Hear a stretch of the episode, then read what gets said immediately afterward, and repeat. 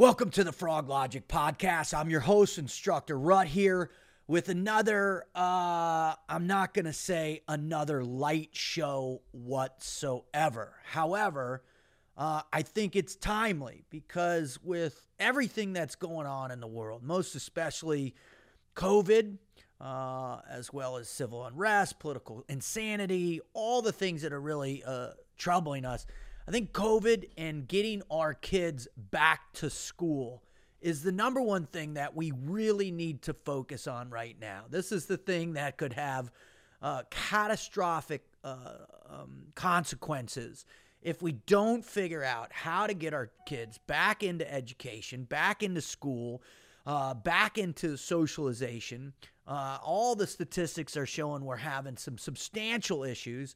Uh, one of the striking things that really uh, uh, uh, hit me recently uh, was the, some of the numbers coming out of LA County during the last part of the quarantine, the lockdown at the end of school year last year, where they lost something like you know 20 to 25 percent of their student body just fell off the map for the for their school districts. They just lost track of these kids.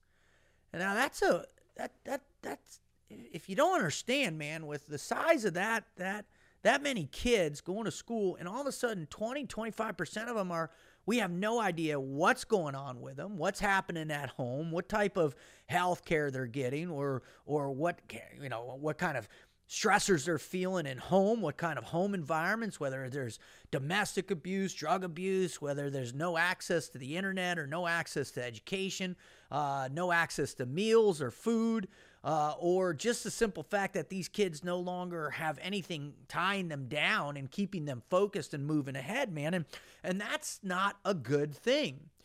And so, as I started to ponder all the significant effects of, of, of all of these things and, and what potentially could happen to a generation of children right now with what we're facing, it just it, it, started getting me going. And so, it, it really started uh, uh, intensifying my want to do a few shows about kids, uh, what kids are facing, the challenges kids facing. And lo and behold, as soon as I was had that heavy on my heart, uh, the, one of the gentlemen that works with uh, Team Frog Logic, a uh, good friend of mine, AJ, introduced me to his brother in law. And his brother in law is facing some really substantial challenges. I mean, like catastrophic challenges with uh, his adopted grandnephew. And and one of the things that once AJ started telling me about this, it, it really made me start wondering, you know, uh, is the government prepared to handle children that really are struggling? Do we have the typical things in place to be able to handle whether or not these uh, homes as as as divorces increase, as mental health issues increase, as suicides increase, as all these challenges are facing families across the country, kids across the country, is our government prepared to handle what's going to come as a result of, of children really suffering, man? And with four daughters, I can tell you this, man, nothing is more important to me than this life that their mental health, their education, their athleticism, their uh, advancement as, as human beings, nothing is more important to me in this world. And so when AJ brought me this, you know, just horrific story of what – uh, the DFCS from Georgia was doing to his brother in law, I was in shock, man. I was in shock. Now, what's happening, and you'll get into it once we bring Greg on. Greg Boggus is the gentleman who's coming on today to talk about this specific experience, and and and his grandnephew has essentially uh, really difficult childhood. His mother was uh, a drug addict, uh, pretty much abandoned, wasn't able to take care of the child. She comes from a horrific upbringing. The father's nowhere to in sight. Uh, he has multiple kids. Uh, the mom has massive uh, drug issues. The child suffers with a very substantial issue called um, reactive attachment disorder. Now, let me read you what I've got here from the Mayo Clinic. And re- reactive attachment disorder is a rare but serious condition in which an infant or young child does, doesn't establish healthy attachments with parents or caregivers. Reactive attachment disorder may develop if a child's basic needs for comfort, affection, and nurturing aren't met and loving, caring, stable attachments with others are not established. Luckily, with treatment, children with reactive attachment disorder may develop more stable and healthy relationships with caregivers and others. Treatments for reactive attachment disorder include psychological counseling, parent or caregiving counseling and education, learning positive child and caregiving interactions, and creating a stable, nurturing environment. Now, some of the signs and symptoms may include unexplained withdrawal, fear, sadness, irritability, sad or listless, listless appearance, not seeking comfort or showing no response when comfort is given, failure to smile, watching others closely but not engaging in social interaction, failing to ask for support or assistance, failure to reach out when picked up, no interest in playing peekaboo or other interactive games, man. Now, RAD, as they call it, is a devastating thing. And I'm willing to bet that there are many, many, many children out there that are suffering from it, especially now as as parents are going through, they're losing their jobs, they they can't pay their bills, they can't pay their rent, they're dealing with their own mental health challenges. Man, this is a challenge. Now, as I got into it with Greg, one of, or was on my initial chat with him, one of the great things that I came to my attention was just the sheer difficulties that our foster care system is facing, right? And that's essentially where this child that we're going to talk about today has gone into is the foster care system because he and his family simply could not take care so they they had to give up some of their guardianship to help to get state from the help because they couldn't get the, the expenses through their insurance and just the hurdles that they had to jump through. And so as a result, I went in and just did a little uh, uh, topical research about the, the healthcare system or the foster care system. And one of the things that really kind of stood, stood out to me was children with disabilities in foster care. Now, this comes from a, a, a website called disabledworld.com and it, it was written by this guy thomas c. Weiss and it was uh, uh, this is some of the things. Synopsis and key points. Data suggests children born with forms of disabilities are more often abused and relinquished to the child welfare system than others. Main digest says at any given time in america there are around 500000 plus children in the foster care system even though nearly 800000 are served by the system every year Approximately 13% of all children between ages 6 and 14 experience forms of disability. Reports estimate that children with disabilities are between 1.5 and 3.5 times more likely to have experienced neglect or abuse than children without disabilities. While determining the cause of a disability for an abused child is many times difficult, research has assessed that disabilities are often caused and or exacerbated by abuse. Data also suggests that children born with forms of disabilities are more often abused and more often relinquished to the child welfare system, either by force or choice. Abuse and trauma also happen within the system itself. One study, in one study, one third of children in foster care reported some type of maltreatment while in their foster care system. The challenge in determining the cause of disability or foster children is just one of the barriers to figuring out how to best support them. Now, here's the last little part. Despite the particular cause, some troubling patterns regarding disability emerge among children in foster care. Another study regarding foster care children found out that more than 50% of those studied experienced mental health issues, compared with 22% of children in the general population. Of that children affected, 25% experience post traumatic stress disorder, versus 4% of children in the general population. The study found that 20% of foster care children experience major depression compared to 10% of children in general population. Other issues found to be prevalent among foster care foster children include panic syndrome, social phobia, and generalized anxiety disorder. So basically what this is saying is that if you have some type of disability and you're forced in the foster care system, man, the odds are stacked against you.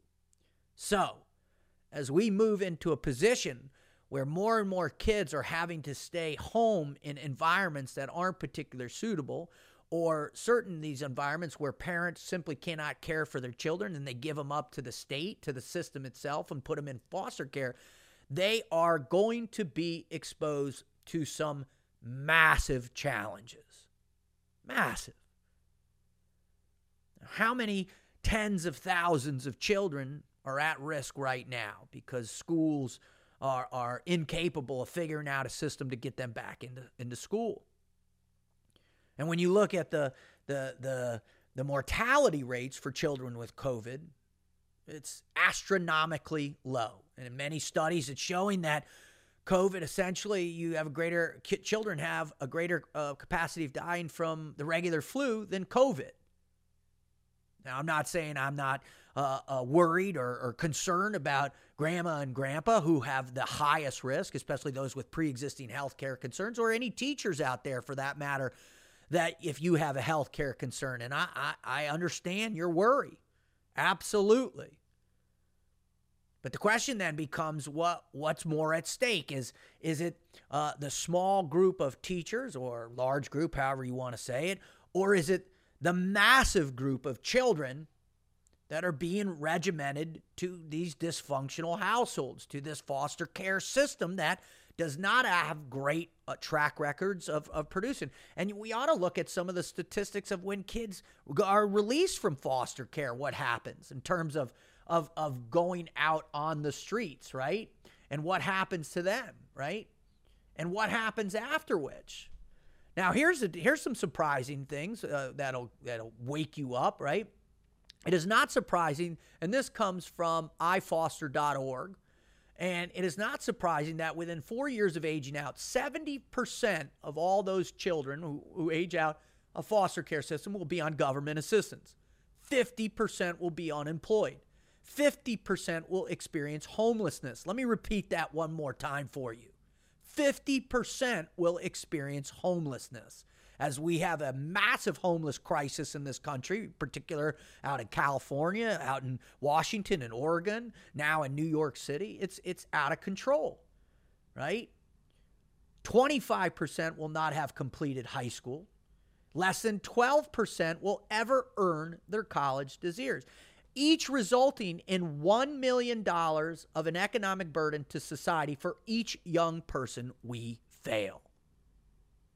Now, as we get ready to bring Greg on, I want you to think about that as you're listening to his story and you're listening to the madness of DFCS, the madness of how our foster care system, how our, our, our state sponsored uh, health care system for kids works, how we treat these kids what's going to happen. as you listen to his story, I want you to imagine all the other, the, the thousands of other stories of kids that are preparing to enter into the foster care systems potentially from this pandemic that are.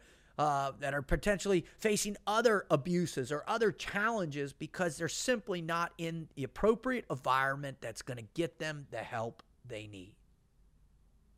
Now, this is just going to be the first of a few shows that I'm going to do on the potentiality of, of, of what all this means. And I'm just happy I could bring this particular story, Kayden's story, to all of you, that you could hear this and you could hear the struggle of Greg and his family and what's going on. Because this is real life, folks. These are the things that are, are challenging us all right now. These are the things that are challenging our children. And if we can't put aside our differences and we can't put aside our political aspirations, we couldn't put aside our fears in order to make sure that we provide the best opportunity possible for kids. I mean, think about it. How many kids are going to be trafficked that are home from school now? How many kids are going to start abusing drugs? How many kids are going to commit suicide? This is a very real struggle that we're facing. And I just hope it's all going to reach you down in your heart and it's going to lift your head up and it's going to kind of bring some awareness to what we are facing as a nation with our children. Before we get on, I just want to give a big shout out to my sponsor. I'm sad to say that Onnit had to uh, uh, um, stop sponsoring the podcast. Man, I, I, just can't thank you enough for all that you did for me over the last year on it. God bless you. And I, I really hope everything turns around for you guys. I know every business out there is crushing, is getting crushed. Uh, and I just want to wish you all the best. God bless you guys. But, you know, I still have Old Faithful in there, and that's ReadyWise. Now, if you're uh, prepared, uh, uh, and you've got all your preparatory food and materials for uh, any of the upcoming potential uh, unrest that we might see, which is we're already seeing a ton of it in streets and in cities around the country. Uh, you might want to go check out ReadyWise.com. Man, this is, uh, in my opinion, the best tasting, longest lasting, best quality preparatory freeze dried food you can eat that you can buy on the market. Uh, I have uh, a ton of it myself for my family. Uh, when I think about taking care of uh, all six of us, I mostly think about making sure my children at 2,000 calories a day, if food sources stop, if we've got to bug out and go to our bug out place, uh, that we're prepared with enough food to last us the right amount of time. Now, if you can't provide for your family the next time supermarkets shut down, then what are you going to do? Because we are in some uncertain times. And I hate to fearmonger. I hate to impose any type of worry in you, but simply you don't have to listen to me. The worry is out there in and of itself. So head on over to readywise.com, check out all their different plans. I recommend minimum three to six months worth of food for every member of your family and you can check out their incredible uh, deals they have. And if, you, when you go to check out, put in your promo code FrogLogic, and you'll get 25% off everything they have there. 25% off anything on the store. All right. Also, I just want to say, hey, you know, thank you for all your support lately. If you have a company and you want to advertise on the Frog Logic podcast, simply uh, send us an email at teamfroglogic.com. Uh, let us know what your product's all about, and we'll take a look. If we believe in it and it's a good product, man, we'll be happy to uh, uh, uh bring you on board as a sponsor for uh, the company. Also, just want to let you know we have something really big coming. Uh, some big, big news about uh, some upcoming offerings uh, coming out of Team Frog Logic. This is going to be uh, incredible opportunity for everybody out there to be able to experience Frog Logic uh, in the comfort of your own homes. So pay attention. We got some big announcements coming here soon. All right. Uh, without further ado, I'm very honored and, and happy to welcome Greg Boggus to the show. Greg, how are you today, buddy? I'm doing all right. How are you doing? Well, I'm above dirt, and I wasn't on the phone with DFCS for a few hours today, so I think I'm I'm probably doing a lot better than you are. Yeah, I'm trying to maintain a positive attitude about it. well, I, am I'm, I'm your guy then for sure, man. I mean, uh, that's that's what I try and always do, man. Is find the silver lining to to everything, man, and and just uh, you know, I, our listeners are already, uh, you know, informed of, of who you are and why you're on and what this show is all about. Um, but at the same time, you know, maintaining a positive mental attitude in this particular circumstances is nothing short of a miracle. And I just, I, I just want to thank you so much for being willing to come on and, and talk about Kayden with us. Thank you. And I really appreciate you having me. You're welcome. You're welcome. All right. Well, first, why don't you just tell us a little bit about yourself, if you could? Where are you from? Where you grew up, and uh, how you got to where Kayden came into your life would be wonderful. Sure. Yeah. I'm a Texas boy living in Georgia right now. Uh, I grew up most of my life in Dallas. Isn't, isn't that isn't that like isn't that like the worst thing you can do in southern crossing states is go from Texas to Georgia, right? That's like the number. I think so. Yeah. That's awesome. I'm not going to tell the, the my Texas boys, but I actually like Atlanta a little bit better. Oh, Dallas is crazy now, man. I know. It's blowing up, man. It is. Well, everything's blowing up in these in these big cities here. Yeah, for sure. I'm sorry to interrupt. Yep. Uh, yeah, so uh, grew up in Dallas. Um, you know, I'm the product of a broken family. Um, my father and mother and father uh, divorced when I was young, eight, nine. Uh, my father passed away of lung cancer when he was when I was 13, uh, and uh, you know that caused a lot of upheaval in my life. Um, I have two older brothers. None of us knew how to deal with it, and uh, consequently, you know, I grew up with a lot of abuse in my household. Mm. so um, you know, it's really something that, near dear. Was that from your father, or was that from my brothers? Your brothers? Yeah. yeah. I mean, you know, at the time, you know, they were 16, 17, 18, dealing with the loss of their father. uh, that's hard to deal with when you got all that testosterone in your body, you know. Yeah. And uh, you know, my mom had to work three jobs. You know, she did the best she could, but she was never there. So you leave, you know, boys struggling, needing a father figure, needing any parental figure at their home, uh, and you know, not getting it. You know, it just leads to a recipe for for disaster. Was when when your parents got divorced, what, what was the reason for it? If you don't mind, if, if if I may ask.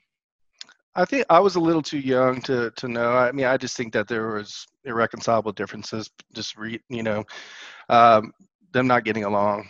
I think Yeah. mostly. Yeah. Yeah.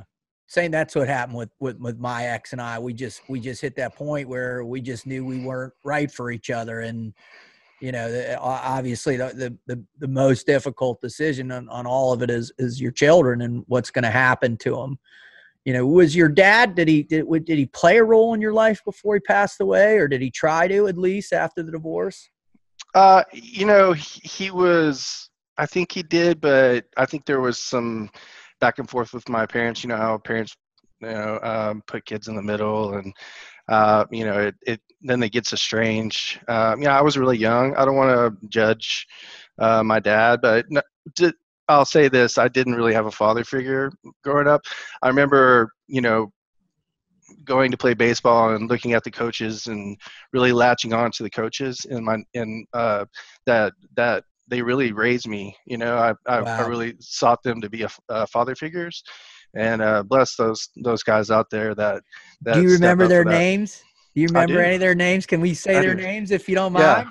Yeah. Uh, uh, Ernie Eubanks is one, Right. uh, and uh, John Brown is in another. Uh, both those guys uh, really played a big part in my life. Um, I had another guy, Ray Corley, who uh, was just a, a neighborhood dad, and um, Glenn Divins. I think those are the, the four guys that, that that really jump off the page for me. You know, it does take a village to raise raise a raise a child, and uh, you know, not one of them could could be my father, but you know, I got pieces of them that made a father. Isn't it interesting when you think about it? When you know we we we invest for obvious reasons. We invest so much in the immediacy or the the proximity of actual parents, right? And and and even even if they're even if they have some struggles themselves for how they were raised or how they grew up, right? You know, if there at least there's someone present and and and at least paying attention, regardless you know, if whatever struggles, if if you feel some sensation of of caring, of empathy, of of mm-hmm. focus, man, that translates and imprints in such a profound way. And I think the real beauty, in particular, your story as well too, is that you know, you know, human beings can imprint across biological lines, right? You can leave a little piece of yourself with another human being by showing them empathy, by by trying to help, or and and whatever that size or spectrum is. And obviously, you know, you, you're in. I'm assuming your late 30s and and uh, early 30s, late 30s. I don't know, something like that. Mid forties. Mid 40s. All right, yeah, right on. There you with me. All right, Thank you. you. Look I great. appreciate you that. look great, man. Um, you know, those men come back immediately. And, and, Right, and I think that's a real powerful thing that I think our listeners should pay attention to as they listen to this story. So Mhm. I'm sorry. Go Yeah. ahead. No, um, you know, I my you know, I'm I'm talking about doom and gloom, but I, I really think my story is is one of um, that should be celebrated. You know, I put myself. I was the first person in my family to put myself through college. You know, um, I didn't have children until later in life because I I really had to to go through that uh, transition of you know coming from that broken place and really trying to find myself. I didn't get married till my mid 30s. I didn't have a kid till I was late 38.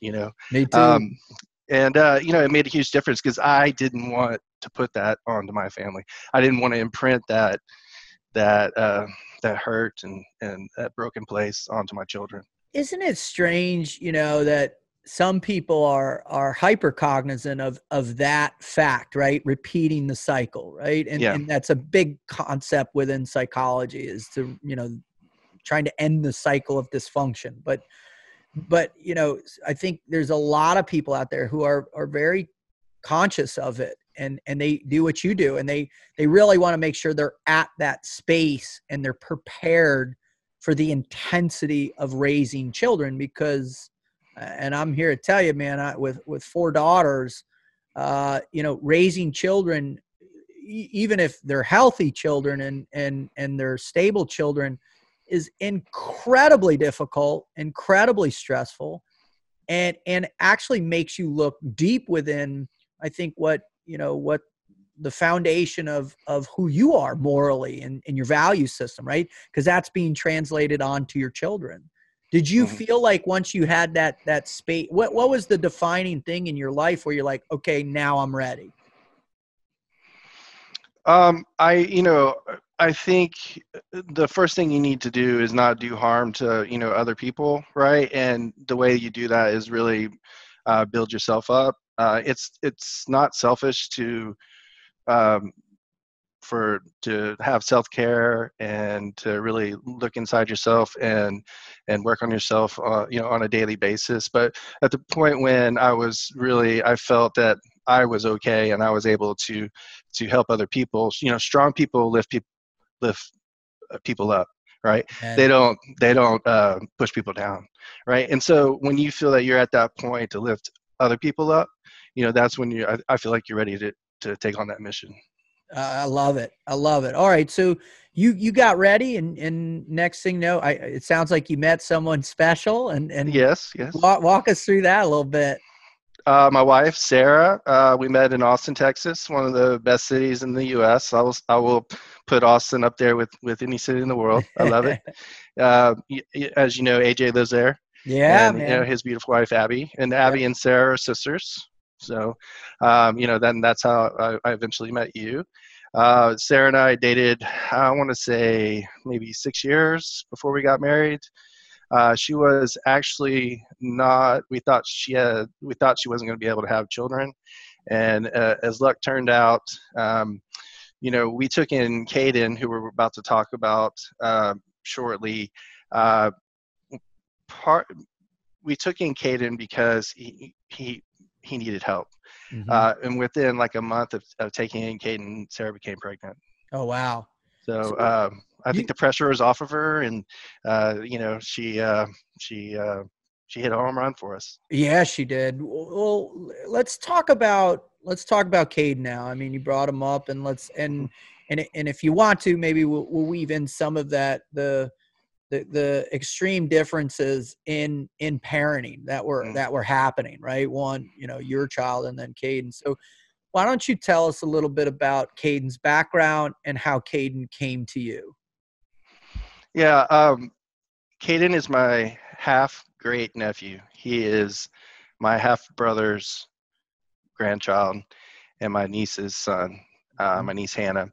And um, she, uh, you know, when we talk about cycles and you know breaking the cycle, um, Hannah had a, a, very hard life. Um, she was, I think, one year old, one years old when her mother, who was a heroin addict, actually kidnapped her for a period oh. of about a year, and my brother had custody of uh, of uh, Hannah, and um, you know, her mom came over for a visit and you know, took her out for ice cream and never came back.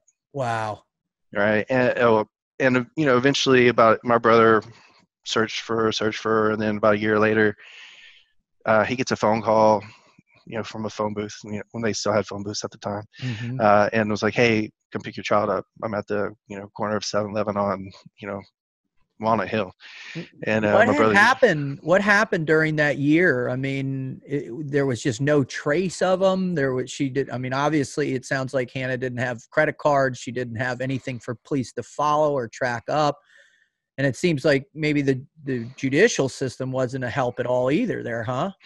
Yeah, I'm not sure. I, I can't say what happened with the judicial system. I know my brother reached out to her parents, and her parents, I think, hid them the, the two of them oh really know, yeah wow. is what wow. i think happened um, and uh, but uh, she was in no place to raise a child and you know as we're about to talk about uh, with Kayden you know if if the, a child doesn't get that nurturing the first years of life that's the most important time um, for a child to for brain development if they don't get that nurturing um, if you're with a parent that has is a drug addict uh, and they don't they don't come in and pick up the child when the child's crying or give the ball give the, the baby a bottle when when it's hungry those things have permanent uh, and long lasting and permanent impacts on the brain that, that that can't be overcome later in life. So it's the it's the it's the synapses, right? I mean, it's the yeah. the actual wiring to the limb. It's from the limbic system to the cognition, right?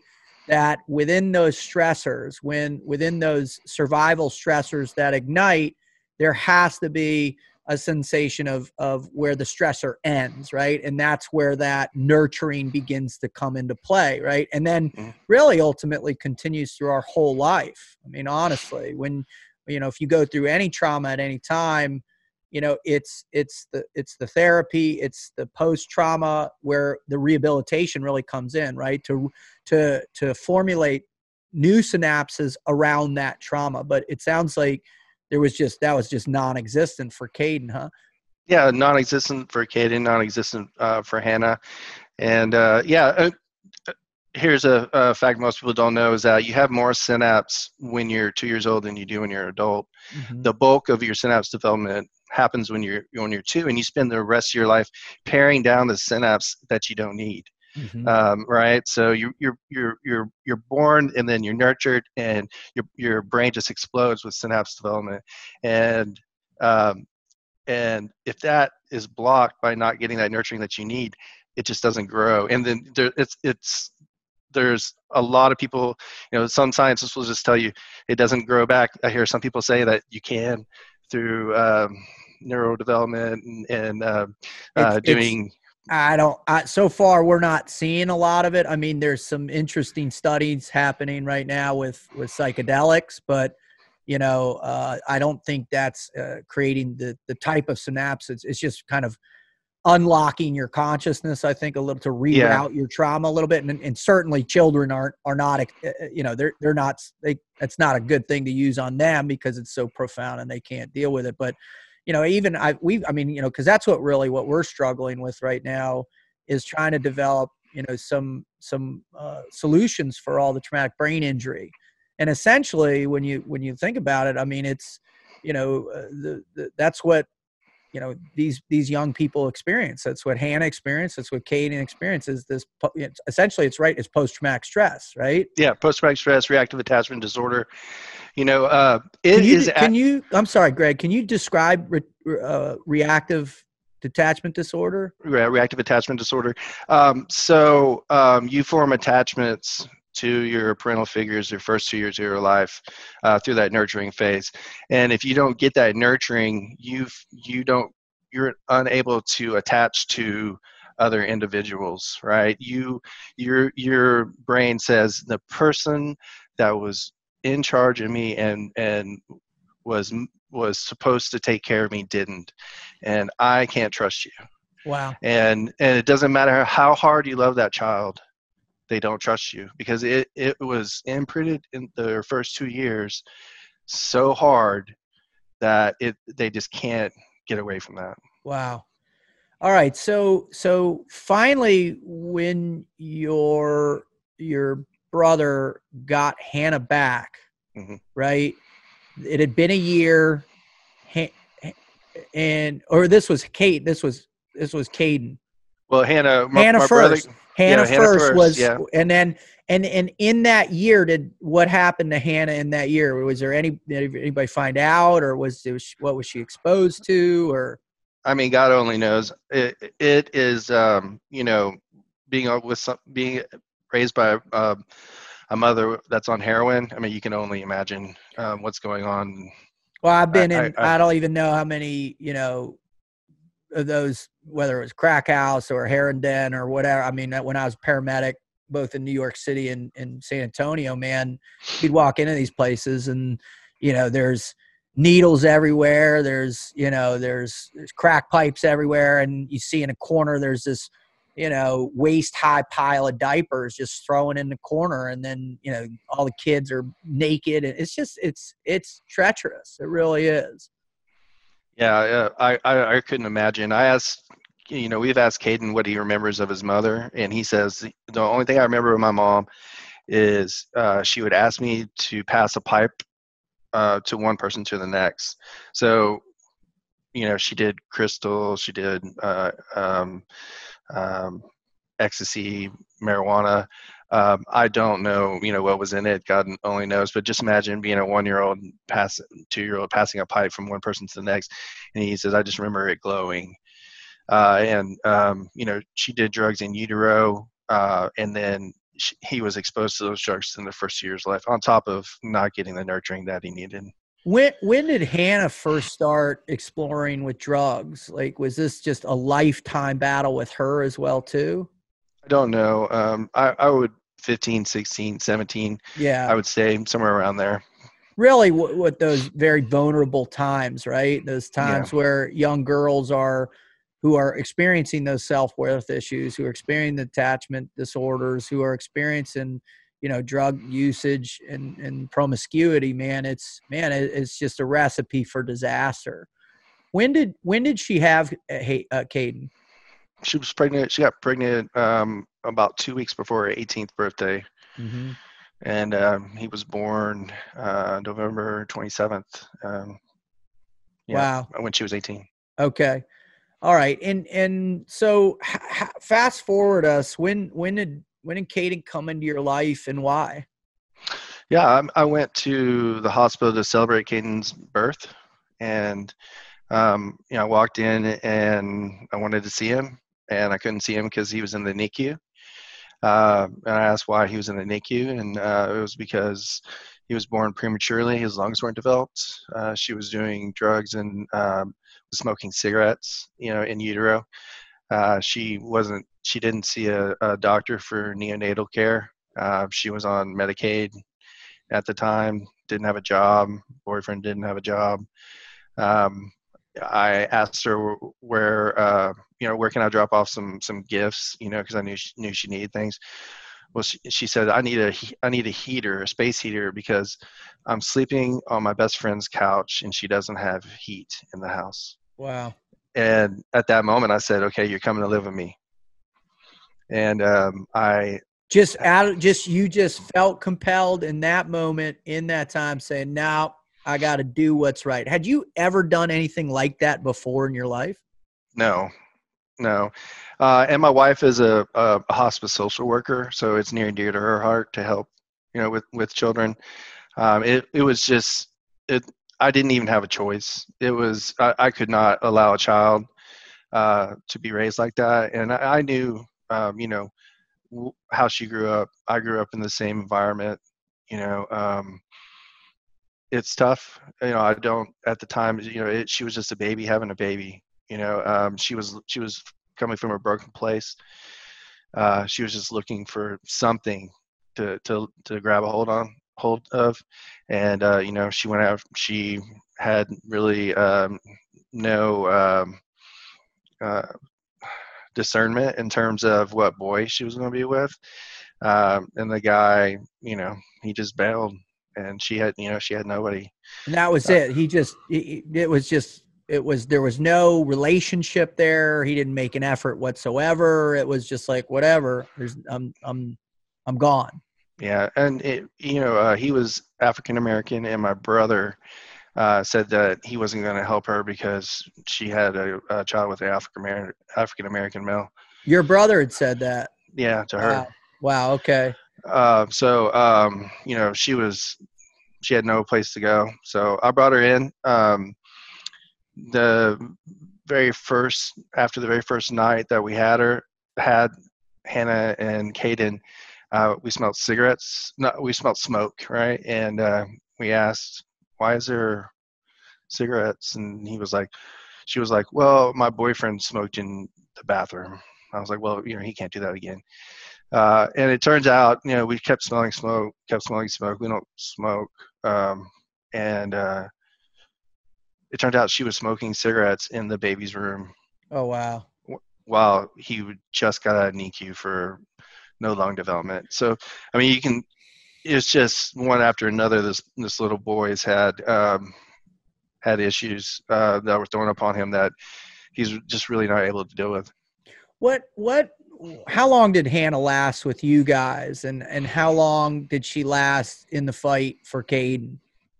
Uh, she lasted about three months at my house. Then she moved in with my mother, her grandmother. Um, and I think she lasted a few months there, and then she went to um, um, some type of residential treatment care where she was there for about for a year. Oh and, wow! Uh, and Kayden was there for a year. Uh, she got out and she started uh, using and uh, um, just abandoned him at friends' houses. Uh, we got a call from CPS and said, "Hey, um, we um, Hannah's been reported to from CPS in Texas, and um, you know, this if you don't come get this baby, then um, we're going to put him in the put him in the system." And um, we were like, "No, we're, we're gonna we'll take him," and um, so we took him in, and we've had him ever since. And and what? How old was Kayden then? About two and a half. Two and a half. So for Yeah. two and a half years, she bounced around, still exposing him. Didn't didn't give him any of the the nurturing he needed. Didn't know how to. I mean, she's a child herself. She didn't know what she was doing. Yeah. Plus, she had addiction issues. Um, was there is there any place? Um, you know, was there? Did was it a struggle for you guys to make that decision? What did you guys like say? Wow, because at the same time you you had a baby your baby was how old at that time Uh, we are we didn't even know we were gonna have a baby at that time. oh okay okay We took- okay We took him in being. Too, I always thought I was gonna be a man without children. yeah okay and uh, you know, I was, you know, I, I it took me a lot to. Um, did to you have- you know, not want to have children because you didn't want to expose them to the harshness of life um, I first saw first for the first, you know, 20, 15, 20 years of my adult life, I didn't want to expose them to the harshness of my life. yours Yeah. Wow. And uh, and and that me, me me saying that I had to get some things that I had to work through, uh, and I didn't want to I didn't want to pass uh, continue that cycle. I prayed to God more times than I can count about breaking the cycle. You know, uh, please let me break the cycle. Let me break the cycle. Let me break the cycle. And I always thought that th- that was um, about me and you know my child. And you know, he put me in a place, and it was actually about Kayden. And you know, that's become It's my mission is is is to break that cycle. It's always you know you always think that you know um, what you need, and you know the the God challenge that that's going to be put put in front of you, and then you, boom, you get hit. And uh, have- it's have no always idea.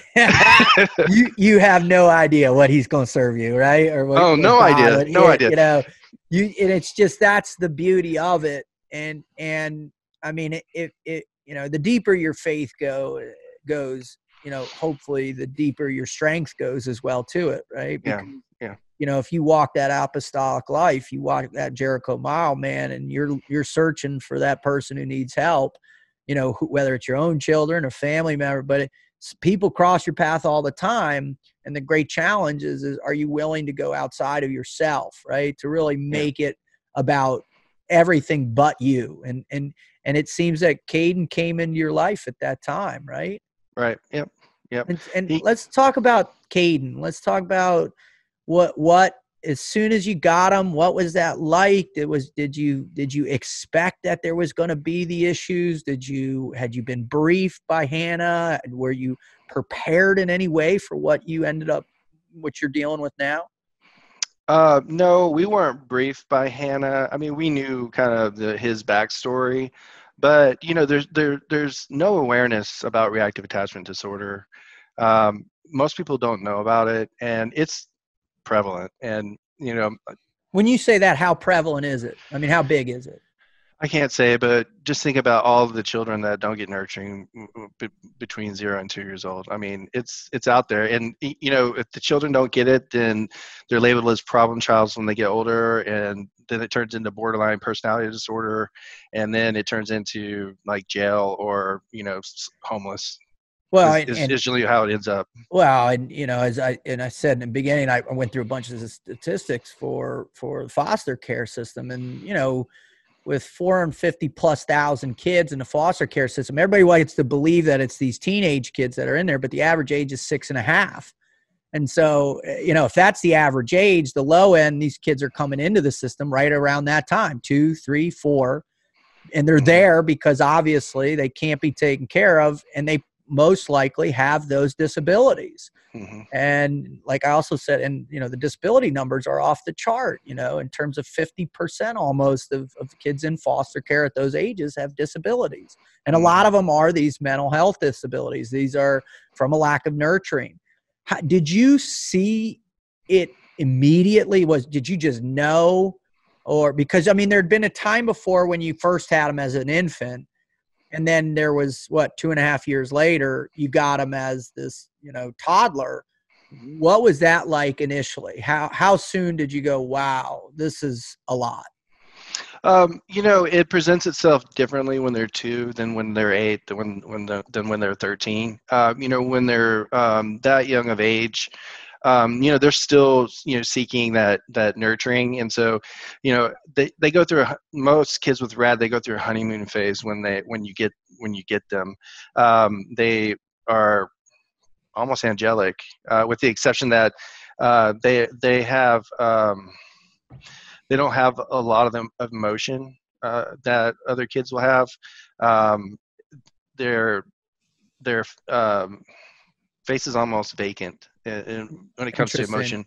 So when um, is that is that is that a reactive thing? Is it like you you give them something that traditionally would make a kid smile and light up, and they're just blank, right? Or, or you give them love like you put your arms on them you love on them and they're just blank is that what is that what you're suggesting is that's what it's like yeah, exactly. Uh, when you think about it, you know, you think of a mom like holding their kid uh, in her between her knees, and she's looking at him, and uh, you know, she's like peekaboo and playing with him and and smiling, and you know, this is this is what it means to smile, and you know, then she gives him a kiss and a hug, and that's what it. Those are the emotions, and um, imagine not getting that. So uh, you, when someone goes to hug you, you don't know how to react right? And um, so um, they they can't clue into um, uh, to uh, body language, right?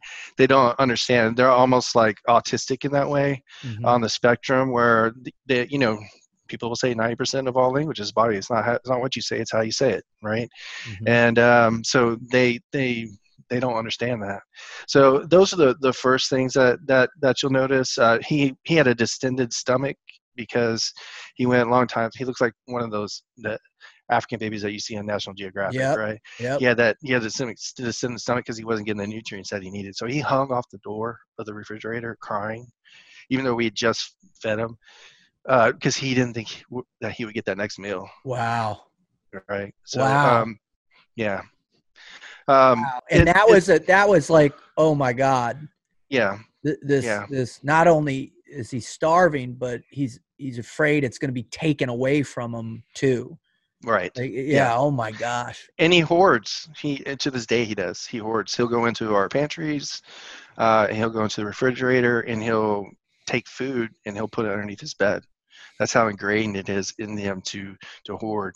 It's like he sees food, and uh, his instinct is not to share with someone. His instinct is he goes into survival mode. He's like, okay, how, how can I get this from these people? And he sees it as that's how he sees it is he doesn't see us as the parents. He sees us as okay, these people are providing me something, and how can I get that most from them? How can I manipulate them?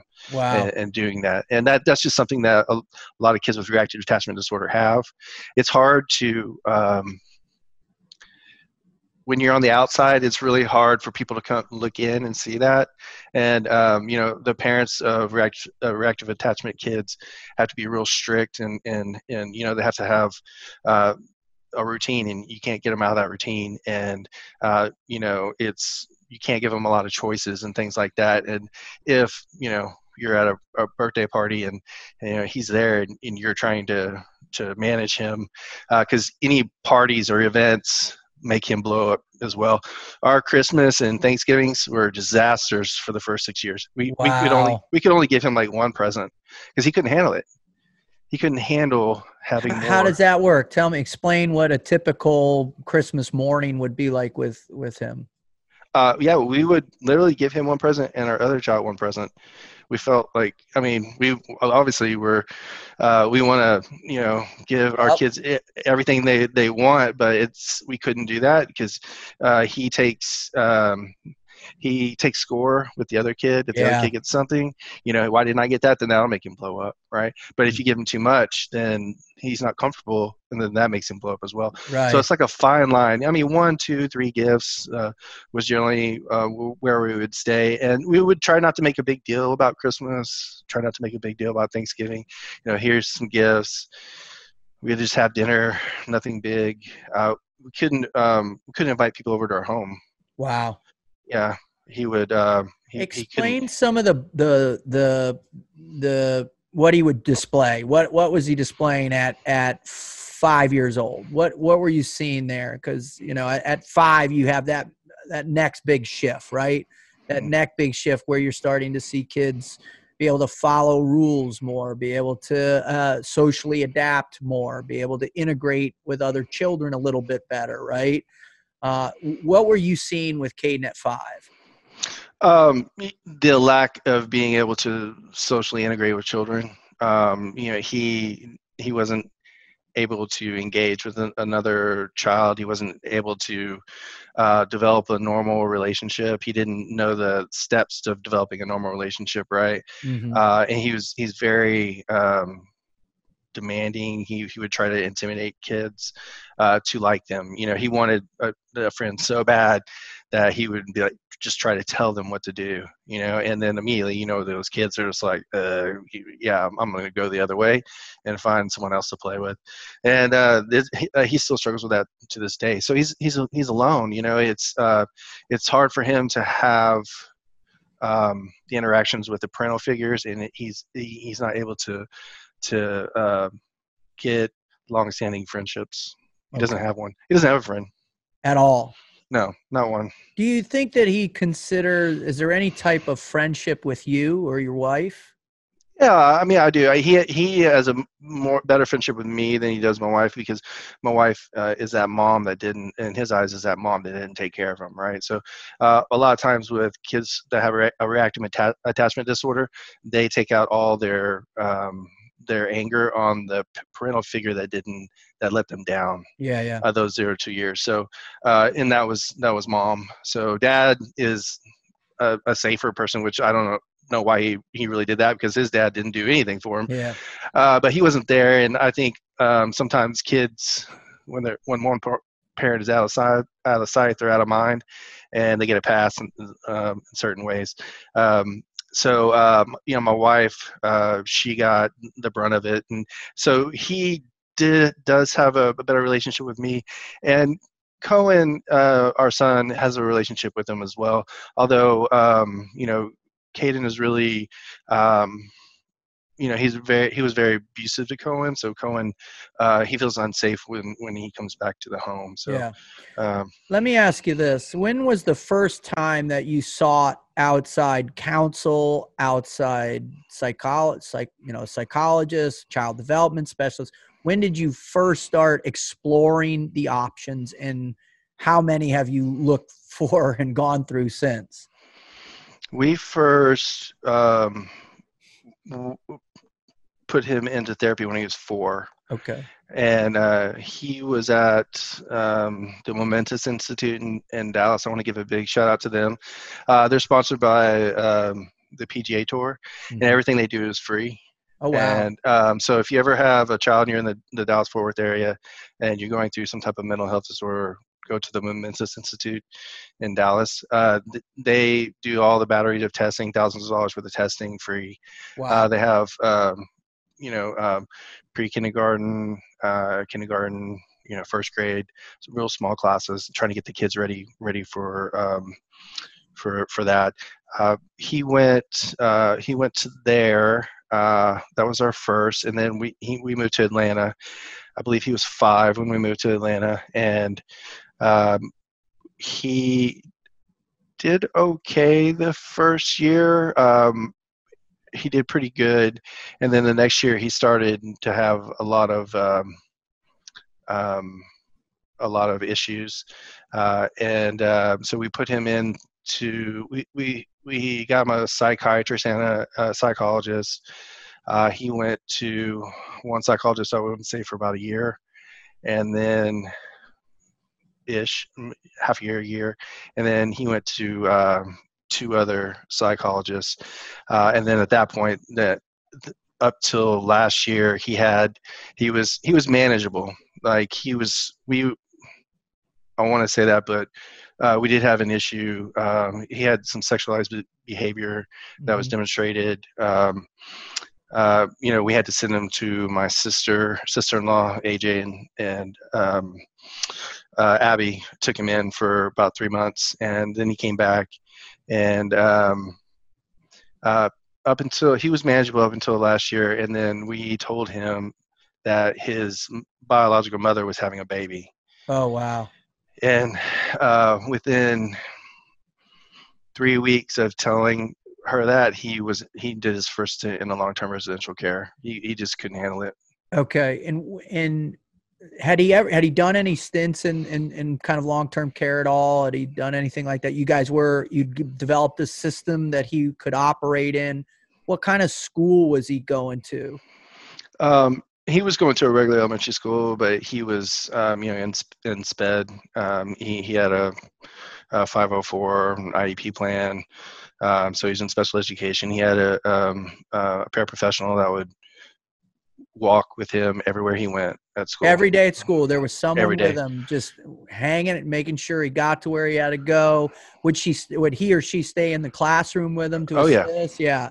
Yeah, uh, he he had to stay there. He had uh, he would throw chairs, desks.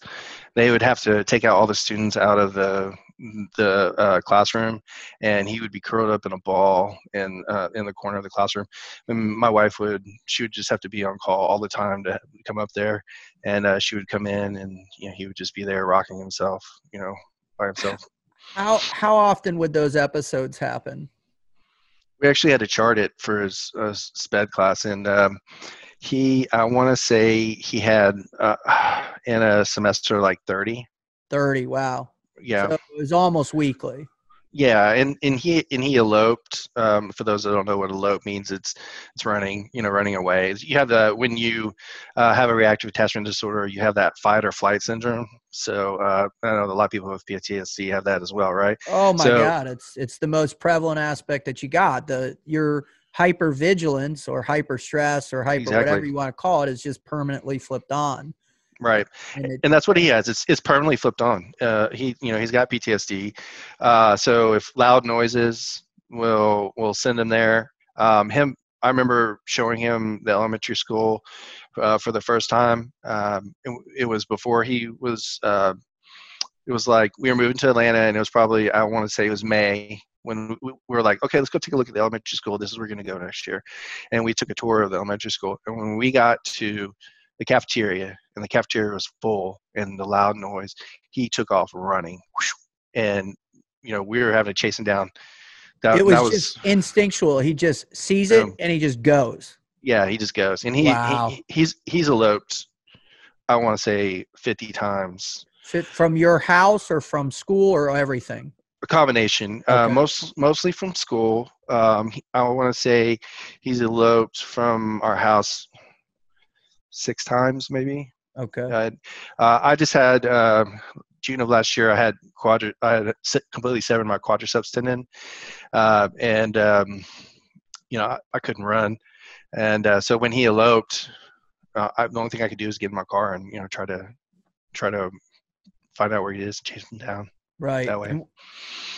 how how is the what and were you guys working with specialists to try and where was someone there to help guide you guys? Is someone there to give you information? Are there specialists out there in the system somewhere that can coach you or have coached you and helped you guys in, in any way shape or form?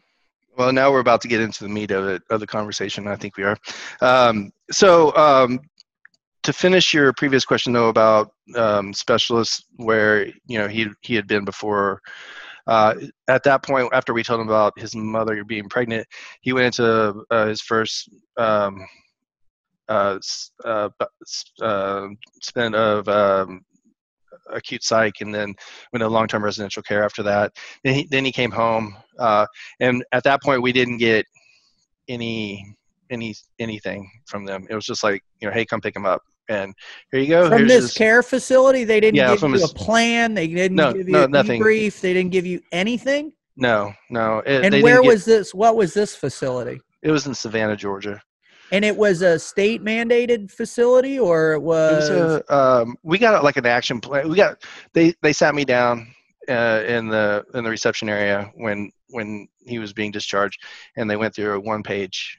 Right, it says, you know, this is what you should do if you know he runs or he gets you know abusive, and you know they make you sign it. Yeah, we went through an action plan, and uh, H- then how they- long was he there again? three months. Three months. So he was in for three months, and and and when he came out, are are you? I mean, obviously, you're like, well, what you know did what happened? Or was he able to dis to discuss any of what he experienced with you? Does he have that level of cognition where he can he can sit down with you and say, you know, Greg, this is what happened to me, and it's confusing, or is he able to? uh, distinguish those experiences to you in any kind of way that that helps you? He, you know, he would say, "I'm like this because my mom didn't take care of me." You know, is what he would say. But I think he's just repeating something, you know, that that that he was told.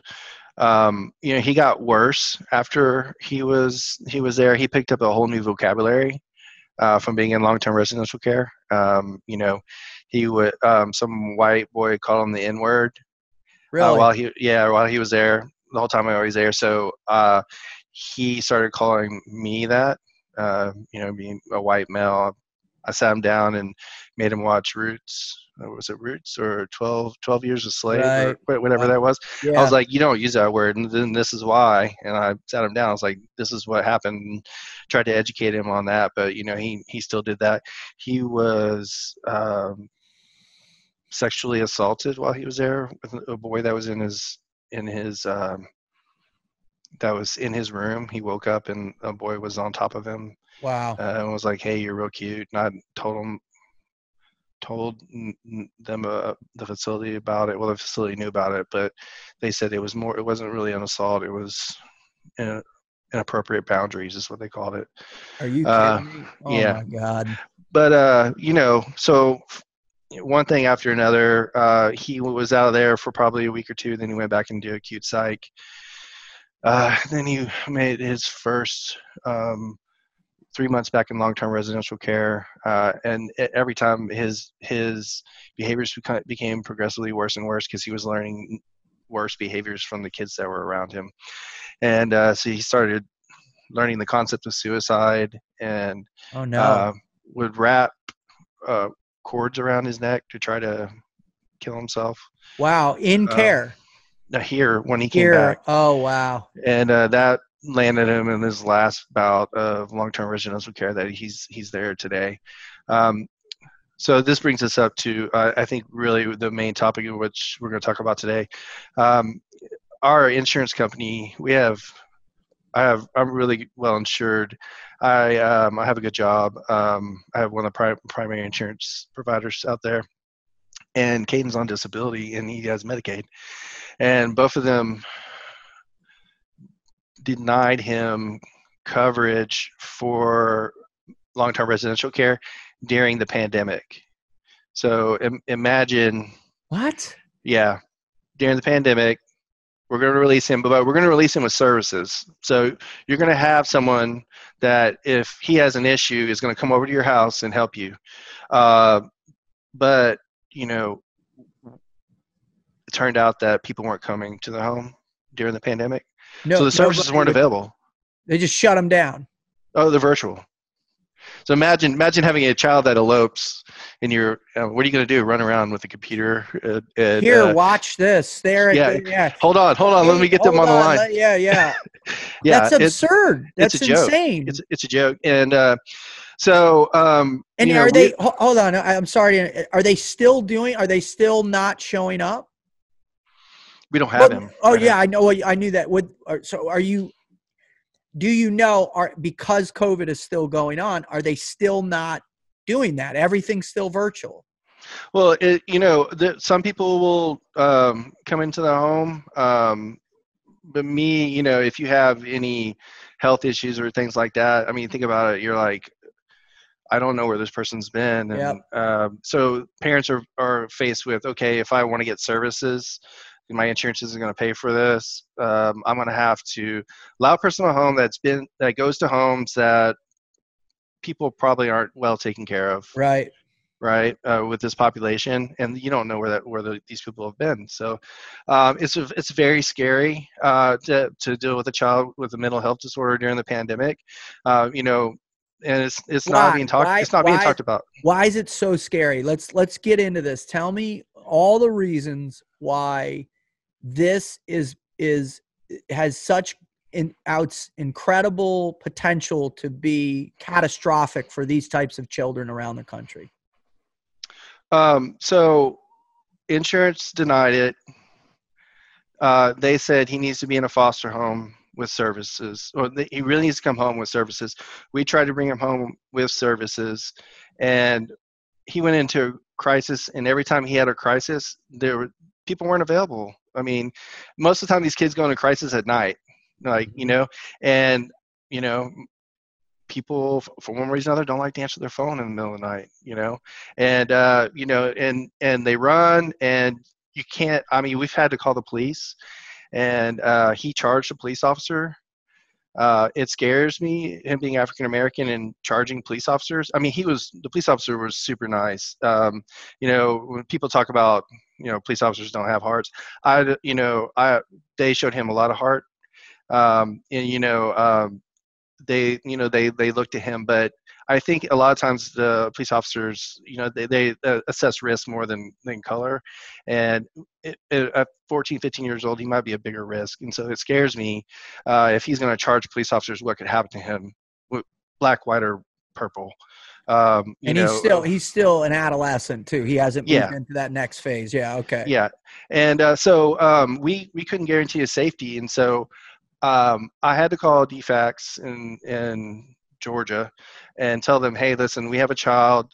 Uh, he's been denied insurance coverage. We can't guarantee his safety. As his guardian i was tasked with guaranteeing the safety of this child and making sure that i could give him an environment in which he would be safe. I couldn't i couldn't guarantee that the, the services weren't helping me uh, and i couldn't run after him i was physically unable to do that and i couldn't guarantee it. So i called DFCS I was like hey i need um, i need your help. I can't guarantee the, the safety of him. He's he gave my wife a black eye. He's he Wow. hit um, cohen my littlest. Um, you know i can't i can't i can't guarantee the safety of our family and him. I need your help. I need to be able to put him somewhere. And in order for DFCS in the state of Georgia to take him in, I had to give up temporary custody of him. So that means that the state of Georgia gets to make every decision in Kayden's life For And I'm- him. For him. You- And have I'm- no more. You are literally. You had to give it up in order to get, in order to get help. You because your insurance company, which is a platinum insurance co- insurance policy, Yeah. no longer will provide the adequate services because of COVID. Right. Not because of COVID, because they said he was at a baseline, but it Yeah. happened during COVID. Okay, so so now you need help, so you have to give them up to DFCS, and then DFCS takes total control of the child. So you no longer can have any say in the decisions that happen to that child's life. No, absolutely zero say. I mean, complete and total control. Not only that, so here's a story, and this is going to blow your mind. So, um, I have a cousin. He's pretty well connected in the New York area. Um, he knew the president of the New York Hospital Association, and he contacted that, that president, who was a friend of his, on my behalf.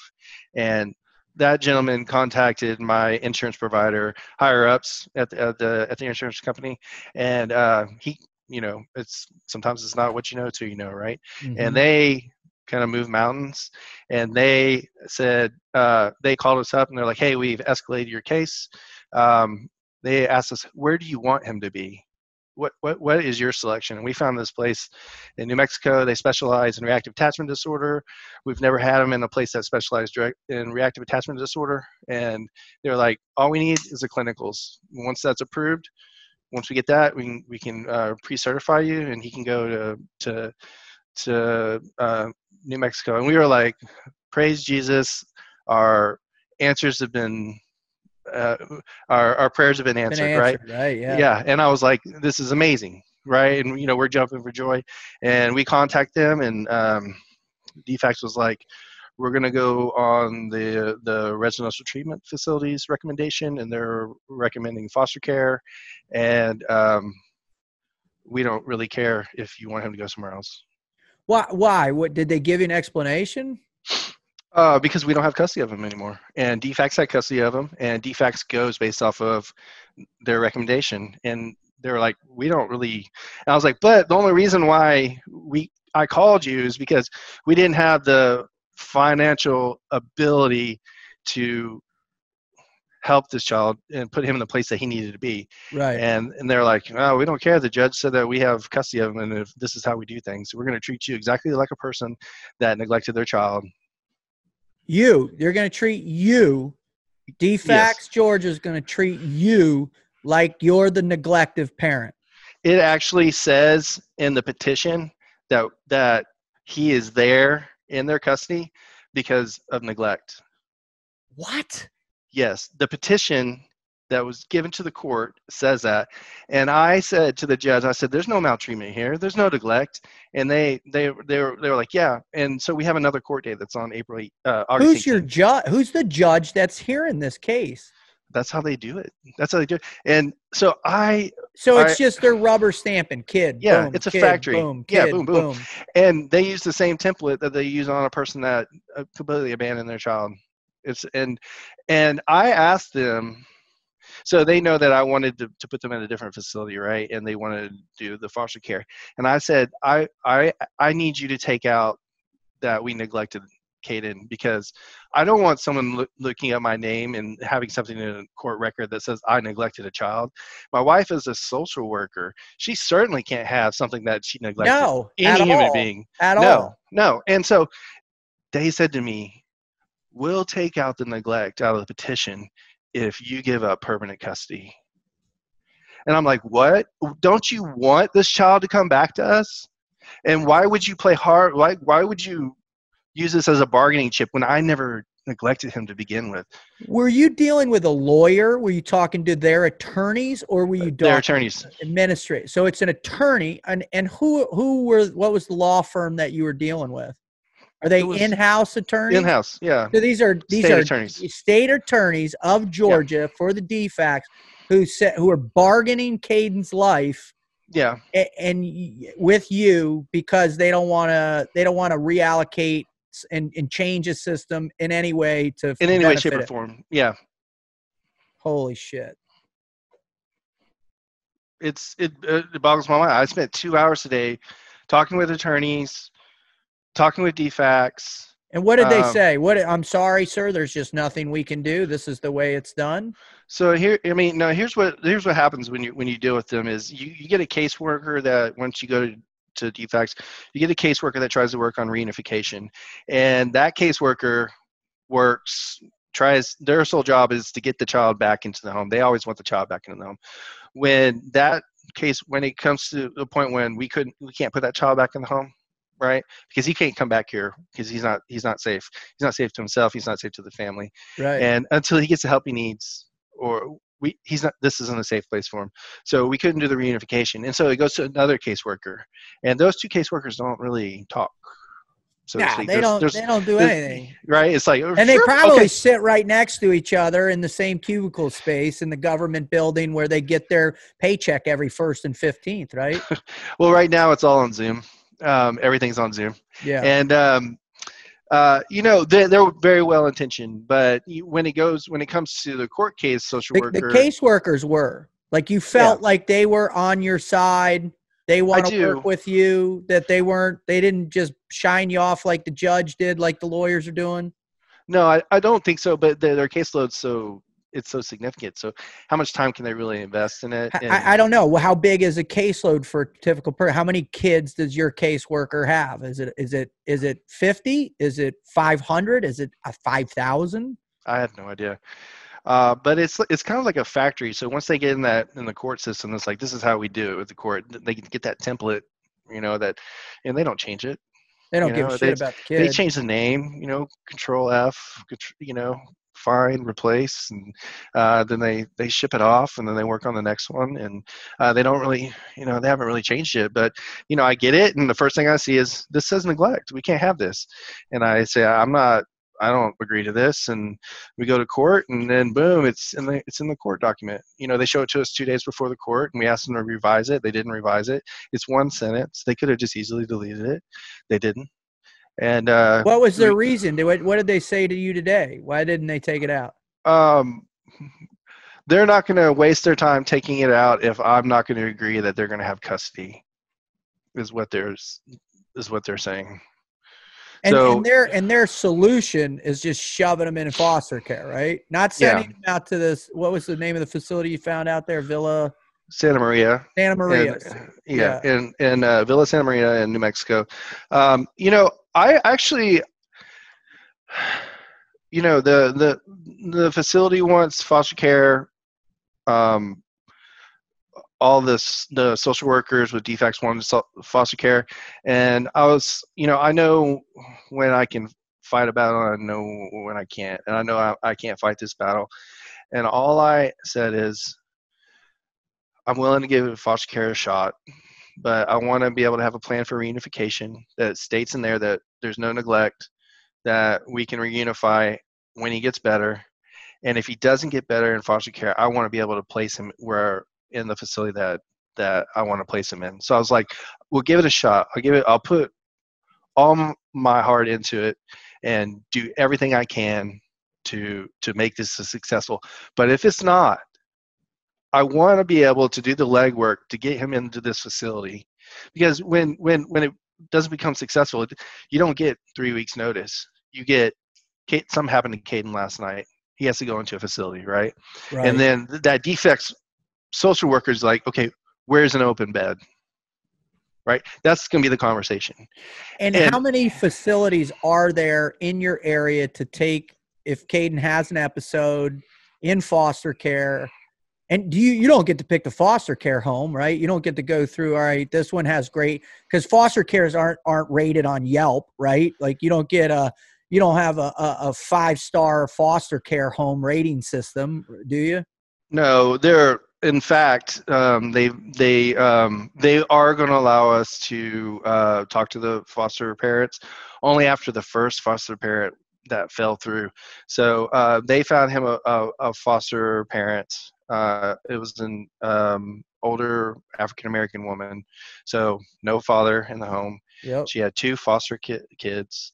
Um, there was a seven-year-old and a ten-year-old, and Kayden had sexualized behavior. They were going to put him in a room with another another boy, and um, a, A and little the little girls in the other room. So already, if he elopes, she can't. If she goes after Kayden, well, she ain't going to catch him.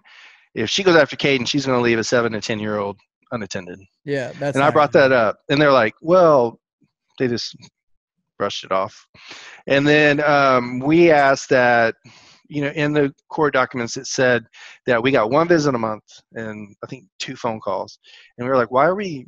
Why are you restricting the number of visits and phone calls that we're going to have? We didn't neglect him. We're like, he has re- reactive attachment disorder. The- So if you break his bonds with people, he gets who worse. do love, who do Yeah. love, right? Yeah, They yeah, said- exactly. What was the reason behind that? well that's what that's how we do with it with the parents that have neglect and we didn't i said we didn't do that so we told them we don't want to have any restrictions and so the the foster mother said that she didn't want to deal with us because uh, she didn't want to have no restrictions she just wanted the one phone call that she has to do and then you know she get her money and whatever How much Um, money do does a does a person in Georgia get for a foster care kid? that i don't know but i mean a thousand maybe thousand. I mean, his, I mean, his disability is eight hundred. I think he, they get the disability and then something else. I don't. I mean, I really don't know. Um, I would be lying if I told you. Yeah. I mean, it's it's not. I mean, it's. I'll put it this way: if she can, if she can um, get him to bond and be good in a home, she deserves every penny of it. Yeah. And I'm not. I'm not. Uh, I'm not knocking her on that. I think she's doing. Uh, she's you know trying her best, but the placement was wrong, and um, and he's there was just- right now. no, he's not. He's still because it fell through. It Okay. fell through. Okay. The the the the facility that he was at threw up a red flag. We threw up a red flag, but they were just you know DFCS. They felt fine with it, and then DFCS tells us, oh, you didn't tell us about the sexualized behavior. The fact that I was like, you did because I actually reported it to you. Um, you know, I self-reported it, and I was like, you have you have um, documentation on it, and it's it was in the notes, but the two social workers aren't talking to each other. So the person that placed them didn't under didn't know that from the person that did the assessment. you got to imagine that as these children are being transferred across desk, across files, nobody's doing the thorough work needed. Well, I can't shouldn't say no. There's probably at least a few people out there that care and want to do it, but I mean, imagine every day, all day, you're dealing with these very difficult cases, and it seems like there's not a lot of choices, right? I mean, the foster care system has been notoriously devastating on children. Uh, you know, again, I referenced a bunch of the uh, statistics in the beginning. eh, You know, and it and and so it's it's really about where there's space, is what it sounds like. Yeah, um, I I don't think they did their due diligence with Kayden to put to put him where he needed to be, and uh, most parents that deal with DFCS don't have a leg to stand on. Uh, I'm the rarity. I have a leg to I have two legs to stand on, and if you haven't noticed, I'm not afraid to speak up. No, no Um, right. I love it. No, I- Yeah. thank you for being having the courage to call out a broken system, and that's what we're dealing with. We're not. Yeah. It's not just. it's not just within you know all over the place. It's it's it's it's really a part of any massive bureaucracy. They're just it becomes just uh, like a quagmire of of of of apathy because there's just so much, so many cases with so little funding and so little opportunity, right? And I think Right. what happens is anybody becomes demoralized over a long period of time, i.e., children or adults. What do we do? We we lose that that deeper rooted emotional connection to the fact that these are children. Yeah, yeah, uh, and and yeah, then it's not their fault, right? Um, and so you know, I'm willing to do. I I when he went into temporary custody with DFCS, I couldn't sleep at night. I had nightmares. I had this this same recurring dream uh, over and over again. It was you know I did well in college. Um, but I had this dream. I called it a nightmare. Most people might not. Um, me being the nerd I am, um, that, that I, I had two two classes that I needed to to graduate, and um, uh, it was like some silly classes, like a Spanish class and uh, some sociology class, and I and I, I would never show up to the class, and uh, and so I would fail, and I would constantly just fail it, and I'd never get my my degree, Wow. and it, you know I took that as you know I, I really wasn't showing up, uh, I wasn't doing everything I possibly could. Uh, for for Kayden, and uh, so that's when I really dug deep and and, and started to fight. Um, I spun up a website. Um, I spun up a GoFundMe page, uh, really uh, trying to see if I can raise the funds to. Let's to, talk to about the funds. Let's talk about how expensive. What what do you need to do to get Kayden back to your house? What is the sequence of events in your mind and your wife's mind that he needs to go through in order to get him at the highest po- possible, you know, um, advancements in in his emotional state, his cognitive states, to where he can reintegrate back into your home? I have to. Um, the easiest route is to get your insurance to, to pay for it, right? And so that's the route I, I took. Um, and I, we moved mountains. My insurance company was like, "Yeah, we'll help. All we need is your clinical records, right?" And we we we contacted DFCS and said, miracle's been answered. We probably don't even need that for him to have custody, or you guys have custody. We can take custody back. We just need you to release the records to Villa Santa Maria so that our insurance can pay for it. And they said no. DFCS said no. Yeah. Because Are you kidding me? No, no, I'm not kidding you. Uh, and uh, they said uh, we've already the um, long-term residential care treatment said that he needs to go into foster care, and uh, we think that he needs to go into foster care. And despite you being his parents, we're not going to go with your wishes, even though the only reason that you called us was because it was a financial issue of being able to to take care of him. I said, but we've cleared that issue, and they're like, it doesn't matter. We have custody of him now. We're not going to release the records. Go pound sand. I mean, you literally had the solution. Yes, They were going to fund his treatment at this one of a kind facility that handles Yes. RAD, yeah, and they said no to you. yes, that's just correct. just to release records, just to be able to file some paperwork, to send it up to the courts, have a judge put the little rubber stamp on it, give them those records, you submit them, and the next thing in six months, Kayden's at this facility. They would That's not right. do that. No, The hell's going on? Up? What is?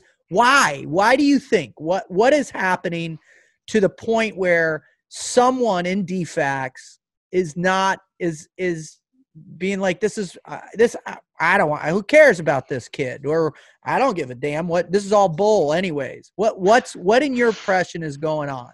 they only go off of what is the law, the letter of the law, and what happens. So we gave up temporary custody of him, and they had custody. And at that point, uh, what we say doesn't matter at all. And they go on the recommendation of the treatment facility. The recommendation of the treatment facility was to put him in foster care. And despite us moving mountains and, and, and opening a door for him and saying that, hey, we could we could do this, they told us no. They, they wouldn't even they wouldn't even entertain the the possibility. Not even that it was going to happen. They wouldn't even entertain the possibility. They wouldn't even discuss it with you. And and did you try and bring it up? Do you continuously try and bring it up? Did you bring it up again today in your conversation? Do you is you just are you sending letters to your congressman? Are you sending letters to the head of DFCS, whoever the the the director of of DFCS Georgia is? Is I mean, is can you do all that? Well, we have an attorney, and we brought it up with their attorney. Attorneys talking to the the DFCS attorneys, uh, but I, I do have to say, with you, with you, with our insurance provider, they they agreed to to do like a couple of months. It's a 24 month um, program. They agreed to do a couple of months, and they only, um, you know, they then they do assessment, and then they determine. So they never do the whole full amount. Yeah, that's So fair though. I mean, that's fair. gotta- I, you know, yeah, get them in the door, right? Yeah, get him in the door if because I mean, what's he gonna do? Go back to Foster? What what's the? I mean, he he needs specific help, right? Kayden Right. needs very Yeah. specific help for what he's battling right now. Right, and um, we we met the CEO of uh, the facility in New Mexico. We you, we were on the same page with them. First time we've ever been on the same page with the facility. Uh, he he knows RAD kids. He knows what, how they act. He knows what they go through. We have to we have to educate the facilities on what's happening. I'm like, no, he's just he's manipulating you right now, you know. And he, you know, we didn't have to tell him. He was he was trying to tell us. And I was like, oh no, we we know we know what's going on. And uh, so yeah, I mean, uh, we got the Heisman. I mean, we got we got completely shut out. And um, you know, right now, um, the only way that we're gonna we we can get him in that facility is if we go back. We we have a hearing, and we have to prove that we're good parents, even though there was no neglect, Yeah, right. It's insanity and that we can pay for him to go. to To this facility. facility. Yeah, Is there is is and that's the only way they've said you can get this child back. now, yeah. So what what are their benchmarks? You know, what what is their plan for Kayden? What is Kayden's mental health plan through DFCS? they're he they're going to take him to a therapeutic foster home. I don't know what that therapeutic means. Uh, he he doesn't have any like locks or um, safety measures. Just normal house. Um, and then he's going to plan on on using the skills that he learned in the residential treatment facility. He did learn skills at the residential treatment facility, and he does need to practice them in a home setting. So um, I'm okay with um, not happy, but I'm okay to try it. Um, but what I did ask them was, if it doesn't work, can we go ahead and start the process of getting him placement in the Villa Santa Maria? Because if it doesn't work, it's going to happen overnight, and they're going to need a place to put him. And then if we start that process, boom, he's already in another place. Yeah. Right. They've already Yep. they've already made that. He has to be somewhere. You know, they're going to make that decision in a day. Nope. They're not even going to entertain the possibility of this. And so um, that's what we're fighting right now. That either I can get the funds and show that he can be taken care of, or he's going to a foster home. And if he does that, then I'm gonna, I'm still going to fight for him and raise the money. Uh, and then when I when if he if he if he goes to a foster home and he does well, You're I'm- good. Yeah. yeah, Whatever. I'm yeah, okay yeah. with that. I don't I don't uh, base you know you you you read the statistics They're the start. atrocious. They're Right. atrocious. They're you know, and I I mean I, I you know my first introduction to foster care system was like, and I told you on the phone when we had a pre-call, but was back when I first you know started Frog Logic, and I worked with a, a foster care here where I live, and I had six young teenage boys. Uh, that were all from very similar backgrounds as Kayden. I mean, really similar. Some of them were born addicted. To, a couple of them were born addicted to crack, and and man it was uh, my my issue is that i came in i did this one month program with him. I met with him twice a, twice a week tuesdays and thursdays. I had a great month with him started seeing some little things little lights in him try to talk to him and all that. And then you know i i the, the the place I worked with had no money to pay me. I was struggling trying to pay my bills, and and so I stopped, and and it was remarkable. I called about a you know two three months later, and and they had all I had come in and they I had raised them, and then when they came back, they went below their former normal and actually crashed worse because it was this little blip of positivity, but it wasn't long term. Yeah. And, and and that's what people don't realize when you're dealing with post traumatic stress you know that in, in in these types of issues that you know people struggle every day to just maintain a baseline in this chaos that is their mind.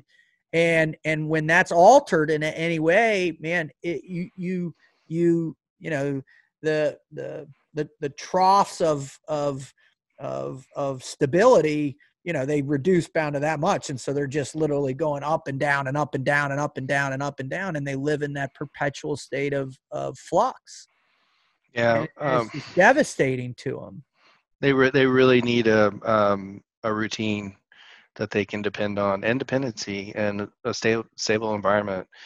Um, it's really when they get dysregulated it's you know all bets are off. Anything can happen is Kayden at all able to express some kind of regret or remorse, or is he able to talk to you and say, "Please let me come back home"? Is he, you know, does he say these things to you?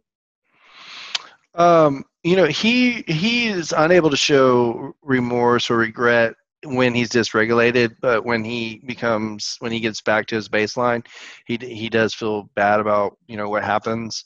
Um, I think he's super nervous about coming home. Uh, he he tells us he's nervous that he's going to hurt us.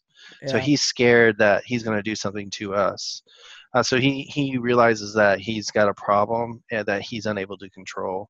Um, and in many ways, you know, um, these kids they do better in facilities because um, the the the stimuli that dysregulates them is that parental unit and the someone trying to bond with them and love them and which they're like whoa what's what's going on here?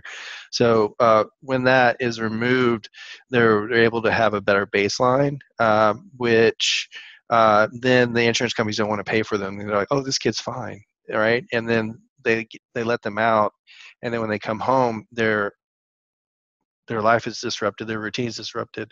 Uh, all the triggers that weren't there previously are now right in their face, yeah. right? And yeah, they learn they learn skills in uh, in a treatment facility, but hey, you know, and I'm sure lots of viewers um, that um, are, that listen to the show know, you know, if you have you're in that fight or flight response, you're not thinking. You can't think. Your mind literally shuts down it's, At least it's, the fun part of it. Your prefrontal cortex is, is basically uh, sent on hiatus, man, and and your yeah. limbic system is in complete control for sure. Um, man, uh, you know, Greg, uh, it's just, you know, I I tried, I, I you know, every time I have a guest like you on who who is you know not only in the fight but you you, you know you're living the fight the fight is the fight is what your life is with Kayden, right? It, mm-hmm. It's always a fight. And whether you're fighting DFCS, you're fighting the unknowns of foster care system, the insurance issues, the your own home issues, your safety, what it does to your marriage, what it does to your own offspring, what it, you know, all of this stuff, man, and and never, not even really knowing, is there ever a place in Kayden's future where he's going to be a well adapted uh, member of society where he can fit in, where he can just have the minimal aspects of, assimilation. You know, when you look at all that stuff, you know, uh, there's a lot of people out there that would just say it's not worth it. And the question I have for you, Greg, is why are you doing this? Um, it, it's just near and dear to my heart, and you know, I've lived it. I've lived that I didn't have RAD, but I had the the abuse and the, the the trauma when you know when I was growing up, and I know what it takes to to overcome that. And I I think I'm an exception rather than the rule. Um, I you know I wouldn't be where I'm at if that baseball coach didn't reach out to me and, and help me out right? Um, it's just little shifts and pushes and nudges from people that you meet that come into your life. God gives you someone that gives you just what you need, not a lot, but just what you need at that time. And right now, Kayden needs me to fight for him, and he can't fight for himself he can fight, but he can't. He doesn't. He doesn't do anything that, that really helps himself. Uh, so he needs someone in his corner. Nobody else is there for him. Um, his mom can't help him. His grandfather doesn't help him. Um, there's there's nobody. If I if me and my wife aren't there for him, he would be lost. There would he would just almost disappear.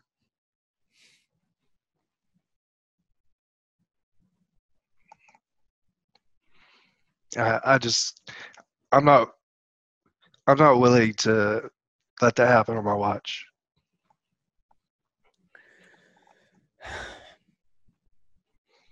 That's that's um that's about as noble as it gets, man. Yeah.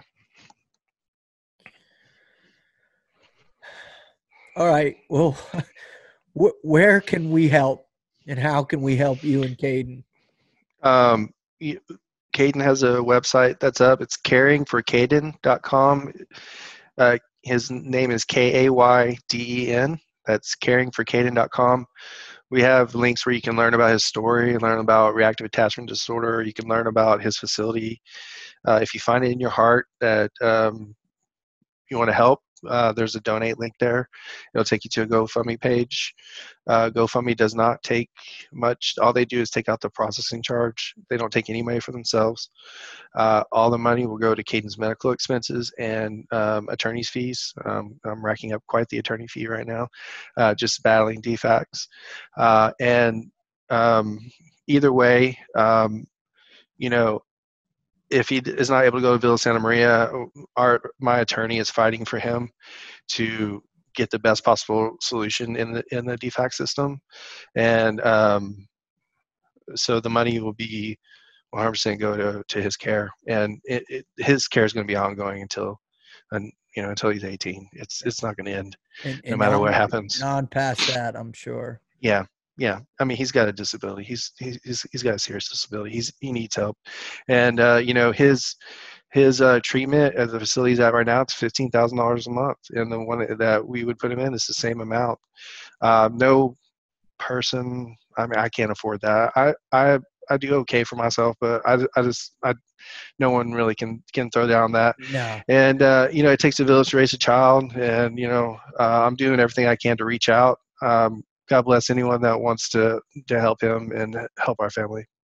And it's not just it's not just donations those those are absolutely essential for sure for for the fight and especially the legal fight. But man if you know somebody in DFCS if you know somebody at the state of Georgia if you know uh, a state senator a state congressman hell if you know your own senator you know someone who's uh, involved in DFCS federal man don't be afraid to reach out and help Greg and, and Kayden man uh, mm-hmm. Again, I think it, uh, in a lot of these cases, sometimes it's just a phone call, you know, and a little push from somebody who's got a little clout that can yeah. facilitate a redirect of funds towards this other facility. And mm-hmm. I mean, that's I, no, I agree. Yeah, someone someone called our um, insurance company and, and got the redistribution of funds, but it didn't it didn't work. Um, we're also uh, out, out you know another one that that would help is um, one of my friends started um,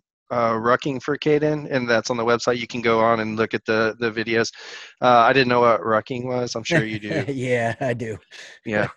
Uh, um, so my, the layman's term of rucking is people put these. Uh, it's it's hauling all your gear in the military, and uh, people ruck that are not in the military. Uh, it's a thing here, and what they do is they put on these sandbags uh, of weight uh, on their shoulders. And uh, one of my friends asked me how much Kayden weighs, and he weighs 70 pounds. And so he started a Ruck for Kayden uh, uh, club where men or women will put 70 pounds of weight on their back, and uh, it's supposed to symbolize lifting Kayden up. So um, you know, there's many That's ways beautiful. that that you can help him spiritually. Um, you know, um, whether you know somebody uh, financially, uh, there's many different ways that, that you can help out Kayden. Um, and you could help out a kid that's that's not named Kayden as well. Uh, yeah. Uh, there are a lot of them out there, and uh, you know, if you uh, if you want to help someone in your in in your community, um, I would urge everyone to learn a little bit more about reactive attachment disorder and um, and what it does to to the children that are in the in the foster care. Well, Greg, man, I, I can't thank you enough for for coming on and and and bearing your soul for us and and telling your story and and and Kayden's story and and man, uh, you know, hopefully we can get you some help and and keep going. Uh, and you know, if there's uh, some anything in the future, you know, we'll get you back on and we'll talk about that next the next phase. And just you know, just know this, man. Uh, what you're doing is is God's work. Um, Thank you. I appreciate that. Yeah, it really is. You you. I know one of the hardest things that we have to do in our life is we have to we have to try and wrap our minds around what the value of our purpose on this life is. And and my brother you know